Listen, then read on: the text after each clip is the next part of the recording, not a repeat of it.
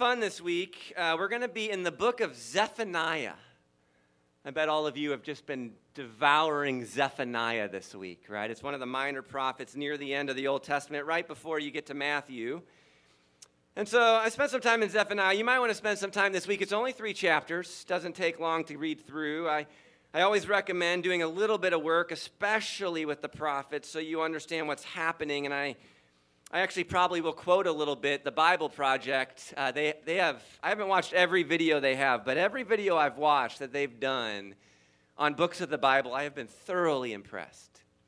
So I highly recommend checking out the Bible Project video Zephaniah this week. It's about six minutes.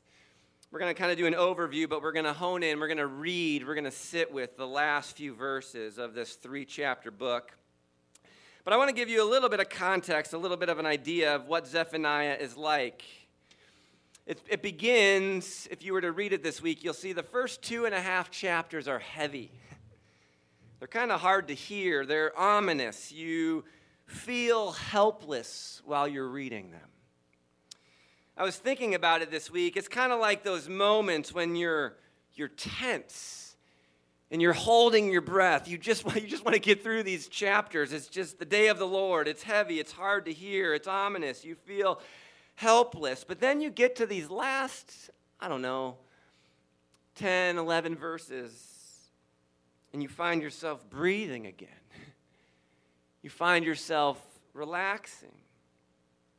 I even wonder as we begin this morning if you can think back, if you can remember a time, maybe it was, maybe it was, a, maybe it was a season of life, maybe it was just a moment when, when, when you were holding your breath. It was heavy, it was hard, it was, you felt helpless. But then, but then, but maybe God moved. And you noticed you were relaxing and breathing again. I was praying, just sitting with Jesus, reflecting, and I was, I was reminded of a story. It's quite a few years ago. I was in college coming home for Christmas, my buddy Aaron Badenhop was driving. There were four of us in his little, little car. Christmas time in Ohio, snow on the roads, ice on the roads. We're driving along at a pretty, a pretty safe pace, but still probably 40, 45, 50 on the road. We're doing fine. There's a few cars ahead, a few cars behind. We're kind of spaced out. We've gone over several overpasses, but for some reason, I don't know if it was the way the wind was blowing or whatever, but our next overpass was covered in a sheet of ice that you couldn't see. And so the two cars in front of us, they were just far enough in front of us. We saw this happen. They hit the overpass, and one spins out to the left, and the other spins out to the right. And I'm riding shotgun, and my whole body gets tense. I mean, I'm holding my breath. I, I am not driving. I don't know what we're going to do. I, I'm pretty sure we're going to smash maybe both of those cars and be the beginning of a pileup on the highway. Well, Aaron's driving. We, we don't slow down in time for the overpass, and so we get on the ice.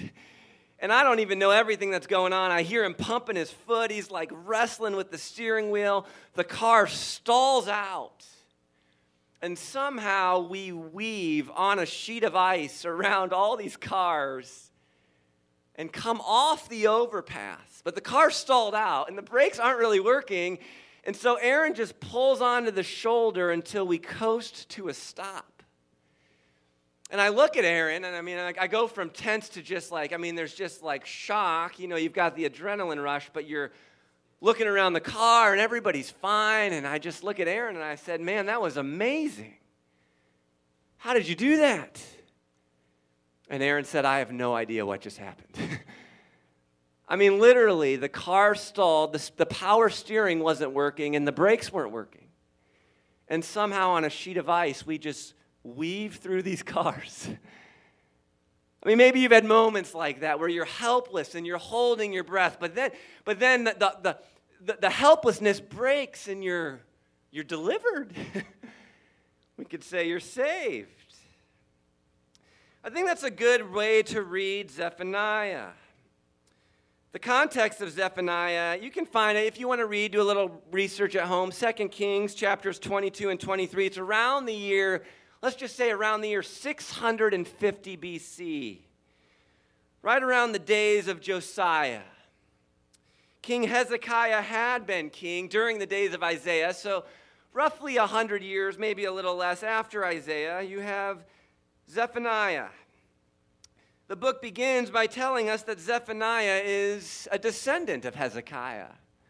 So he's, he's probably wealthy. He's of the elite class in Judah. He's, he's probably a cousin of King Josiah. He's a contemporary of Jeremiah. And he's a gifted writer. Actually, one commentator said Zephaniah is nearer in literary spirit and talent to Isaiah than any of the other prophets. He's gifted. And I think some of that is because he's educated. Prophets have no pedigree or credential. They just the only reason they're prophets is because the spirit of God has fallen on them. You don't go to seminary to be a prophet. You don't train to be, you just, the, the, Spirit of God falls, and the Spirit of God, Isaiah was in the elite classes, Zephaniah, so I think they were educated. They wrote really well. They were gifted in how they communicated. In this contemporary of Jeremiah, this, this member of the elite class begins because the Spirit of God has fallen on him. He's, he's heard a word of God. He begins to preach, maybe, maybe with Josiah, maybe before Josiah, but, but after Hezekiah, there was, there was Manasseh and there was Amon, two really, really bad kings. Two kings that didn't want Israel to be an alternative society that loves God and loves neighbor. They wanted to be great like Egypt. And so they, rather than following maybe what Moses prescribed, maybe following the spirit of David, even Hezekiah, they, they followed Egypt. They replicated the sins of Egypt. And there was a lot of idolatry and a lot of injustice. That's the opposite of loving God and loving neighbor. So, after almost 80 years of Manasseh and Amon, Zephaniah, a descendant of Hezekiah, steps on the scene and begins to prophesy. And he's prophesying about the day of the Lord. You'll see if you read it this week. It's about the day of the Lord. He doesn't tell us when it'll happen, he just says the day of the Lord is coming. And there will be a worldwide impact, but it will be prefigured by God's judgment on the proud in Judah. The day of the Lord is a day of wrath and stress and distress. It's, you're going to hold your breath. You're going to tense up. You're not going to be relaxed. What we're told is God will not tolerate the horrible things that human beings are doing to each other and to his world. And God's justice is described as a consuming fire that devours evil from the land. It's very intense. Zephaniah says that because of idolatry and injustice, judgment is coming, sin has consequences. The day of the Lord is on its way, and you won't like it. In a sense, the day of the Lord is when conse- the consequences of sin catch up with us. And God is rectifying what we've undone, He's judging evil. And you'll even see as you begin the language, he's, he's talking almost about a reversal of creation. It's almost like there needs to be an uncreation so that there can now be a new creation. God's ordered world has become uninhabitable. And so disorder and chaos has descended upon his good world. And he's, Zephaniah is describing how Jerusalem's world will end. He's prefiguring the world's judgment. All the city's institutions will be destroyed for worshiping false gods. The leaders who perpetrated injustice are going to be gone. The economic centers where crooked lending and borrowing took place, gone, all gone with the city's walls. And Zephaniah says an army is coming. Now, he never says who the army is, he just says an army is coming. We know from other parts of the Bible and from history that that army is the Babylonians. And they're going to come in a few decades and they are going to annihilate the city and exile the people. But as you read Zephaniah, he never talks about Babylon. He doesn't talk about who the army is. Zephaniah, and this is important, he's highlighting God's role in orchestrating the rise and the fall of Jerusalem. And in a very real sense, that's what gives Zephaniah hope. God is in control. God is orchestrating these things. Jerusalem will not avoid its fate, it cannot avoid its fate, but a remnant will be spared if the humble repent. We get into Zephaniah chapter 3, And, and he's locked in on the Israelites. He's focused on the Israelites. The people of, of Jerusalem, they have not obeyed the Lord's voice. They have not received his instruction. They don't listen to his prophets. They don't trust God. They don't draw near to God in worship. They don't seek his will. And there's a sense that God doesn't recognize who are you? They don't bear his image. They don't look like his people. And you get to Zephaniah chapter 3 verse 8 and there's a there's a it's right after I mean there's a therefore that begins the verse. You expect an announcement of judgment. That's what you expect. You're tense, you're holding your breath, you're waiting for it. And instead, you find an imperative, a command. God says, Wait for me. God says, Be patient. Now, he's talking to the humble. In the midst of all the proud, in the midst of all the corrupt, God is speaking. Zephaniah is speaking to the humble who are, who are prepared to find their refuge and security in God on the day of the Lord. After Zephaniah has announced impending judgment for the wicked elite in Jerusalem because of their idolatry and their injustice, their inability to love God and love neighbor, Zephaniah now turns and ends his book with attention toward the humble who are waiting for God to act. So that's the context. But I want to ask, before I read these verses, I want to ask how many of you are humble and waiting for God to act?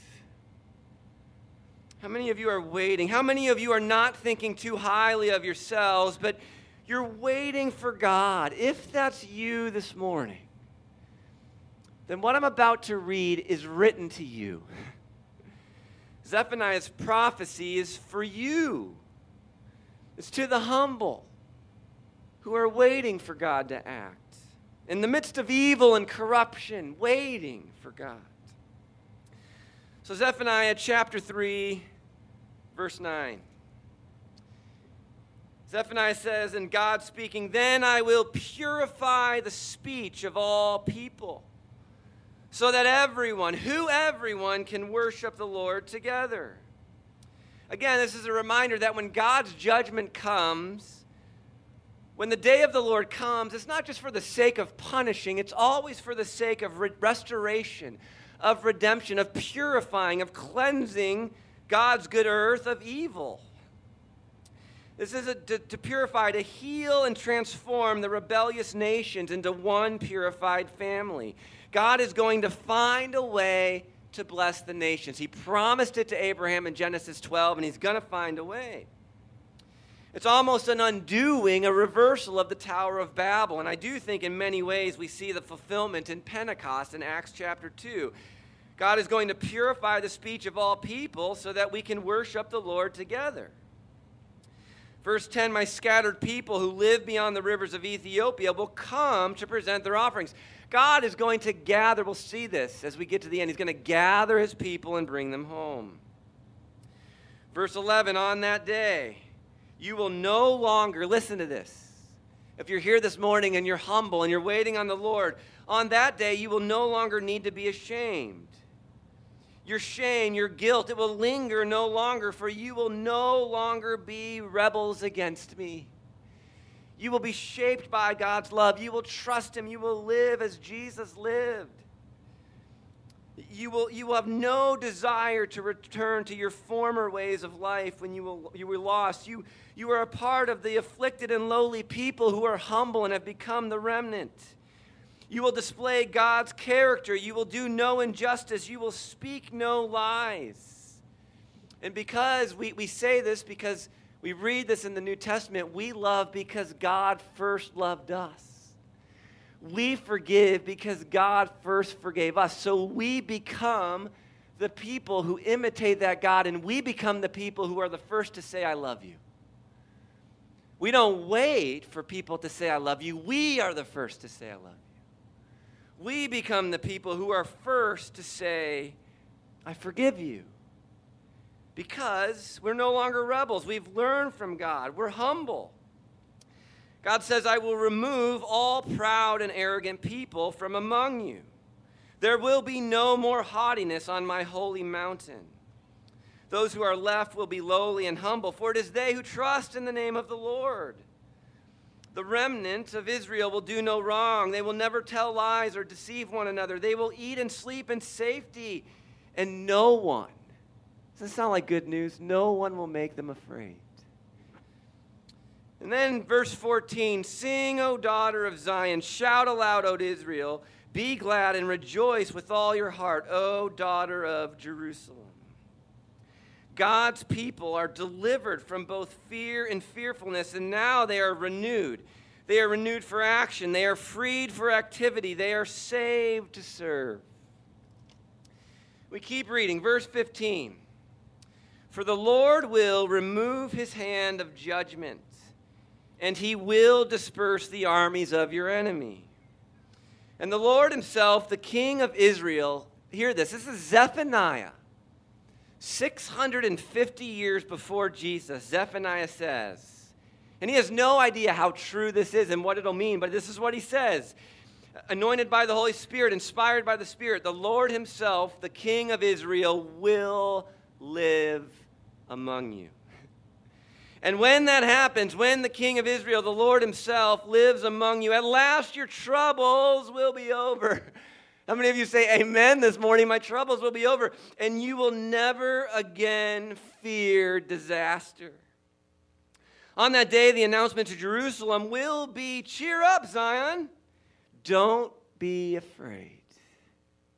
Don't be afraid. Have you heard that anywhere else in the Bible? Don't be afraid. Heaven is always coming to earth and saying, Don't be afraid. And then verse 17, I love. I, I, I hung out in verse 17 this week. The Lord your God is living among you.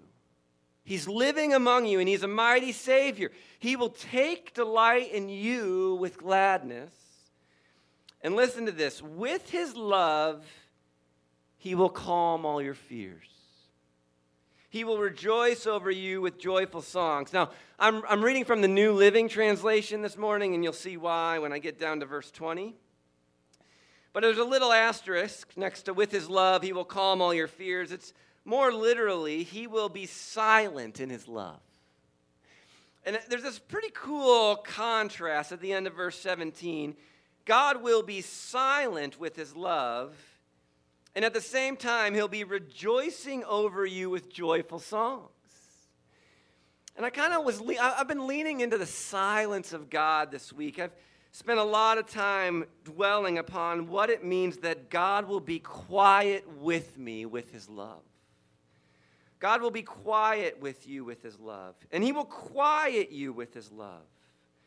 This king who will be with you, who will live among you, will turn disgrace, suffering, and alienation into an experience of honor, blessing, and the presence of God.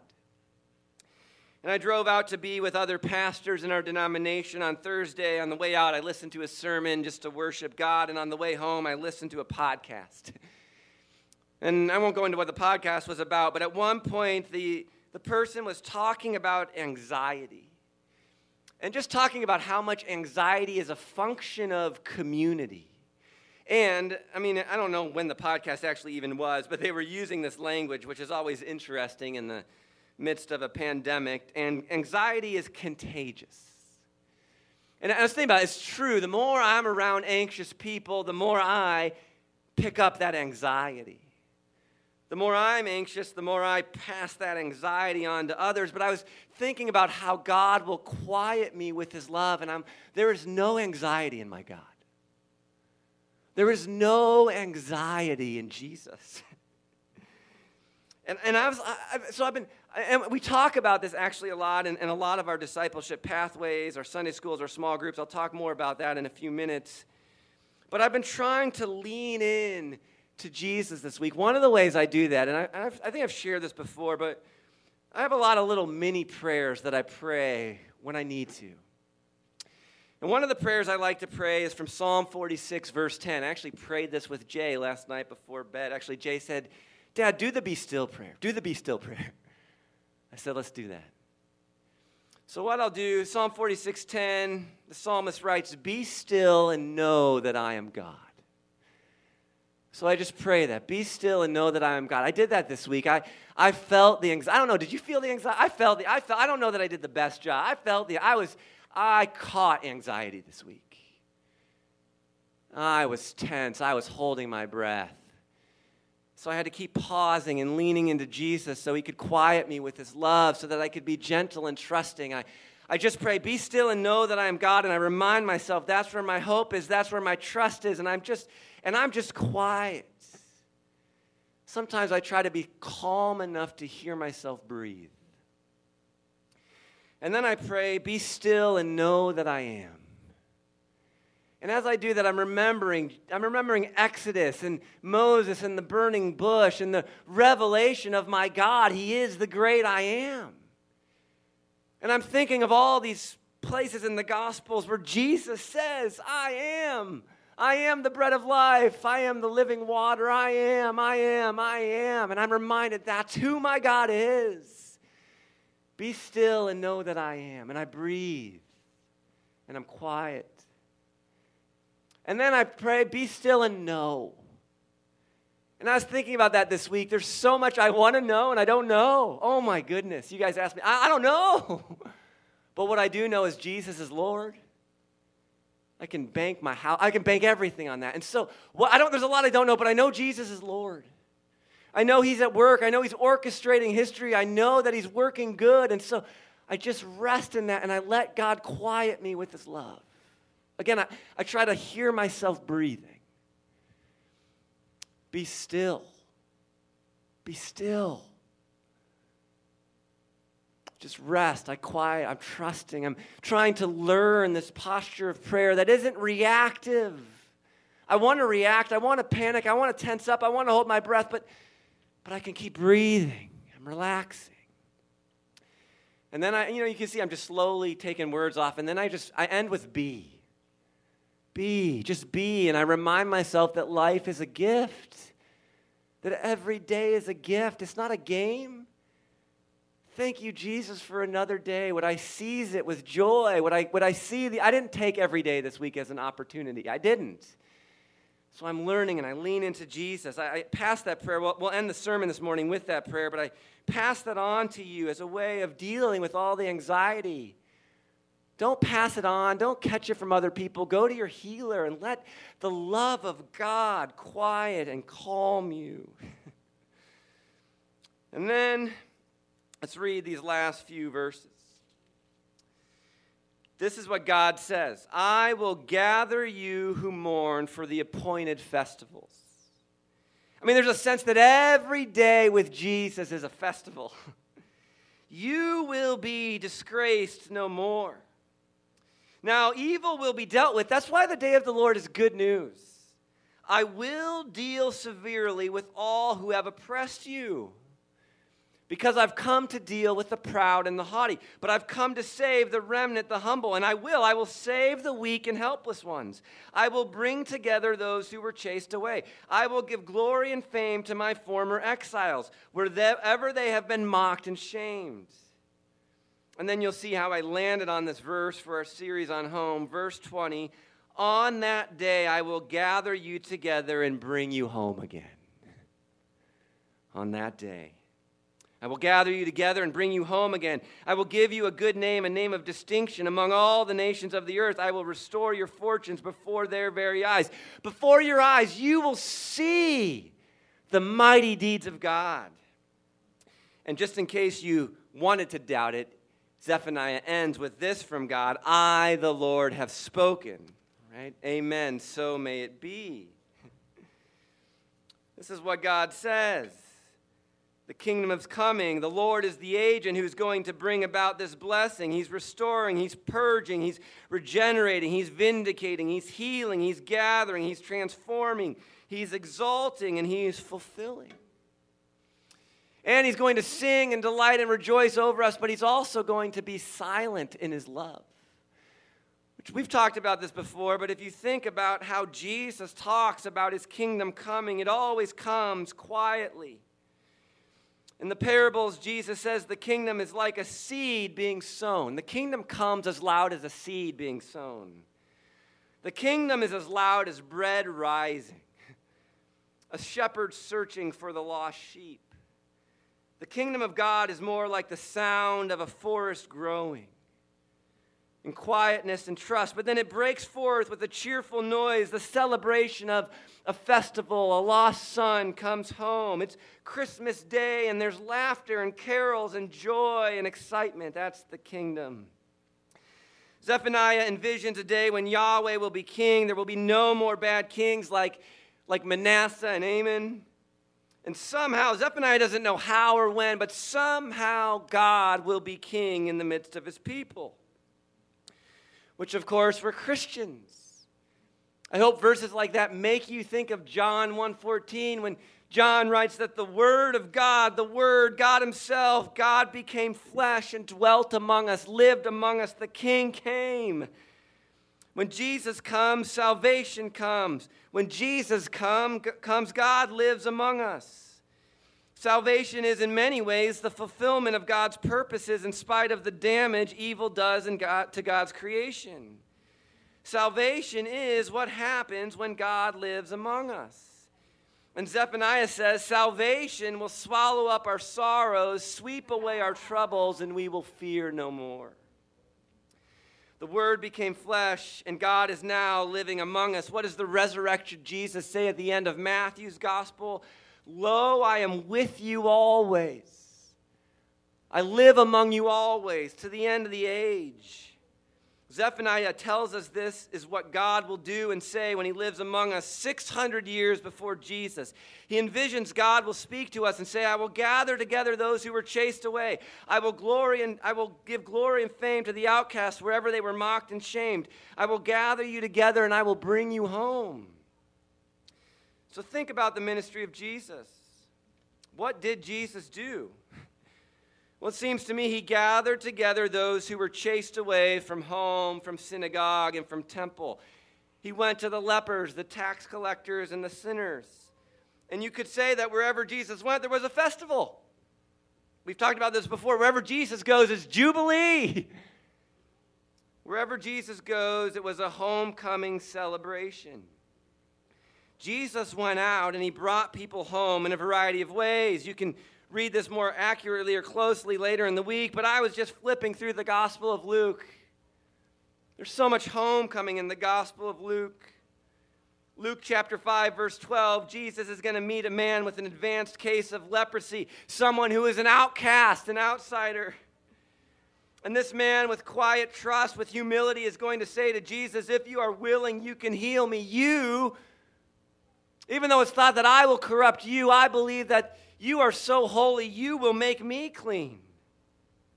And Jesus reaches out and he touches this unclean man and he says, I am willing, be healed. And the man is cleaned. And Jesus sends him back into the worshiping community. Here's a man who's holding his breath and he's tense, and then Jesus touches him and he can breathe again and he's relaxed. In verse 17 of chapter 5, he's going to heal a paralyzed man. Your sins are forgiven. Stand up and walk.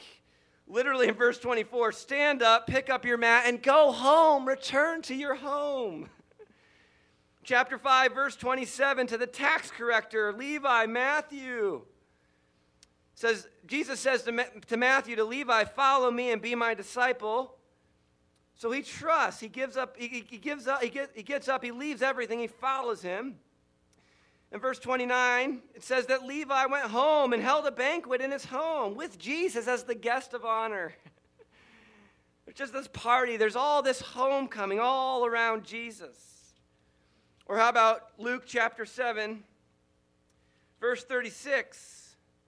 We're in the home of a Pharisee now. And there's a sinful woman in this home, and she's not really welcome there by anybody but Jesus. In fact, everybody wonders why is this woman anointing the feet of Jesus? And Jesus begins to tell a story of love and forgiveness. And he forgives this woman. The sense of go and sin no more. You've been healed, you've been changed, you've been saved, you've been redeemed. How about Luke chapter 8, verse 26? This is interesting to think about. They arrived in the region of the Gerasenes on the other side of the Lake of Galilee. So I want you to think about this, and I'll use this language intentionally. But there's a man who's possessed by demons, he's been demonized. Jesus leaves his side and goes to the other side to someone who's been demonized, someone who the text says has been homeless and naked, living in the graves. And Jesus is the story of the legion, the demons, and the pigs. But he, Jesus encounters this man. He goes to the other side, to someone who's been demonized, and he loves him and heals him. In verse 38, the man who had been freed, freed from the demons, wanted to go with Jesus, but Jesus says, No, go home. Go back to your home and tell everyone what God has done. The Gospel of Luke again and again is a story. Even Luke 19, the story of Zacchaeus, Jesus says, I'm coming to your home. We're going to clean up your home. Zacchaeus, we're going to change your life. This is what God does. It's a big celebration of homecoming. Zephaniah says, I will gather you who mourn for the appointed feast. You will be disgraced no more. I will deal severely with all who have oppressed you. I will save the weak and helpless ones. I will bring together those who were chased away. I will give glory and fame to my former exiles wherever they have been mocked and shamed. And on that day, I will gather you together and bring you home again. When God lives among us, that is what happened with Jesus. God has lived among us. And maybe the clearest expression of our homecoming comes with Jesus on the cross. And Jesus, in his own words, is describing what is going to take place when he is lifted up, when he is crucified, when he is on the cross and lifted above the earth. In John 12, 32, Jesus says, When I am lifted up from the earth, I will draw everyone to myself. Before that, he says, The time for judging this world has come. The day of the Lord has come when Satan, the ruler of this world, will be cast out. Evil will be dealt with the day of the Lord. And when I am lifted up from the earth, I will draw everyone to myself. Jesus is here. He's among us. He's with us. He will never leave us or forsake us. And He's gathering us together.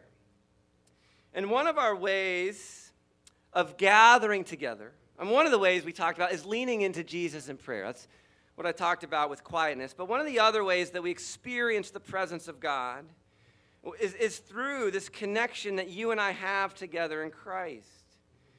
One of the ways we know the nearness that God is here, that Jesus is with us, that our King has come, is through the lives of others who are on the journey with us. Sometimes we forget that Jesus is among us, but He is, and sometimes we need to gather together to remember it. I've said this before, but I do believe that almost everything is bearable if we can do it in the presence of close and trusted friends. If we can endure it together, we can get through it. So I'm going to end my time here with the sermon. I, what I want to do is highlight some of the things that we're doing as a church that I think are critical and important for us to grow in Christ likeness, to experience the presence of God, to allow Jesus to gather us together so that we know our true home. The first is our Sunday school classes. They're going to start, well, Sharpen started this week. Sharpen is for our college age students. And if you're here today, if you're one of our college age students, I will tell you, I look back at my journey. I really started to come alive. I really started to know the presence of Jesus. I really started to come home in college because I was with a group of people my age who were on fire for Jesus. That's such a, a, a, sweet time in my life because I was awakening to Jesus, and a lot of it was because I was, I was on a journey with others who were excited about Jesus.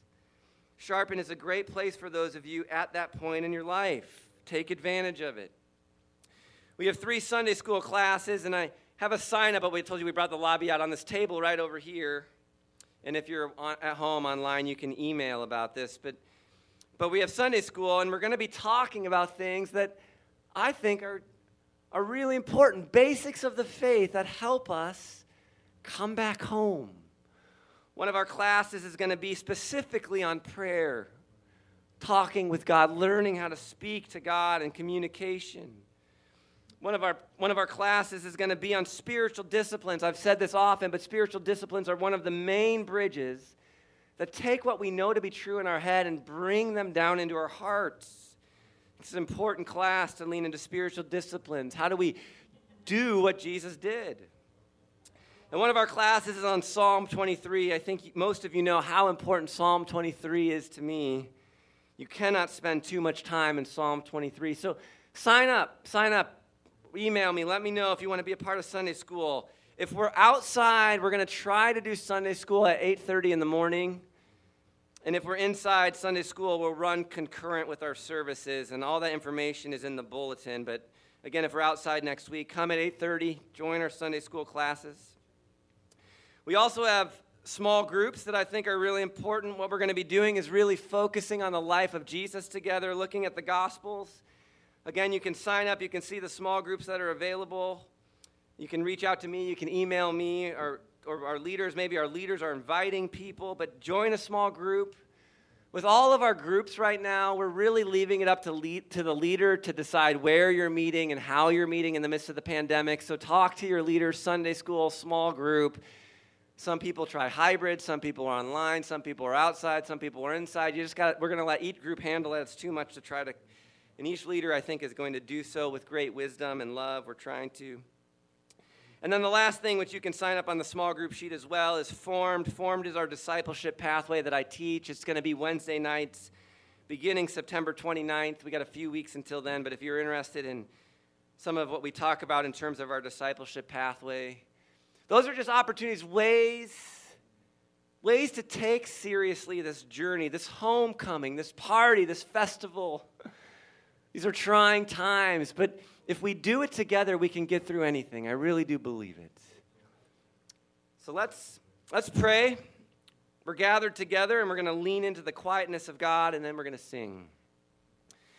But if you would quiet your hearts and quiet your minds, we're just going to sing through Psalm 46, verse, pray through Psalm 46, verse 10. God, would you meet us? We confess together, we say, Be still and know that I am God.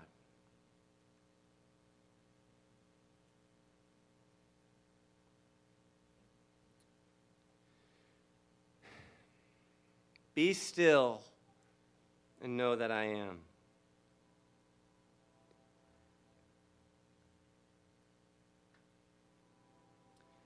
Be still and know.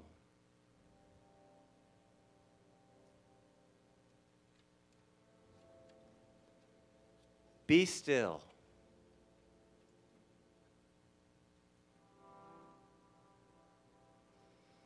And as I, as I say, be. Just allow yourself to breathe. All that anxiety, all that pent up emotion, all that confusion, all holding your breath. Just relax and breathe because you have nothing to fear. Jesus has come to set you free from your sin, to change your life, to take what's broken in you and put you back together and make you whole. Jesus has come to, to free you from your shame and your guilt. Yes, we can acknowledge what we've done wrong, but we never question our value, knowing that God gave his life so that we could have life.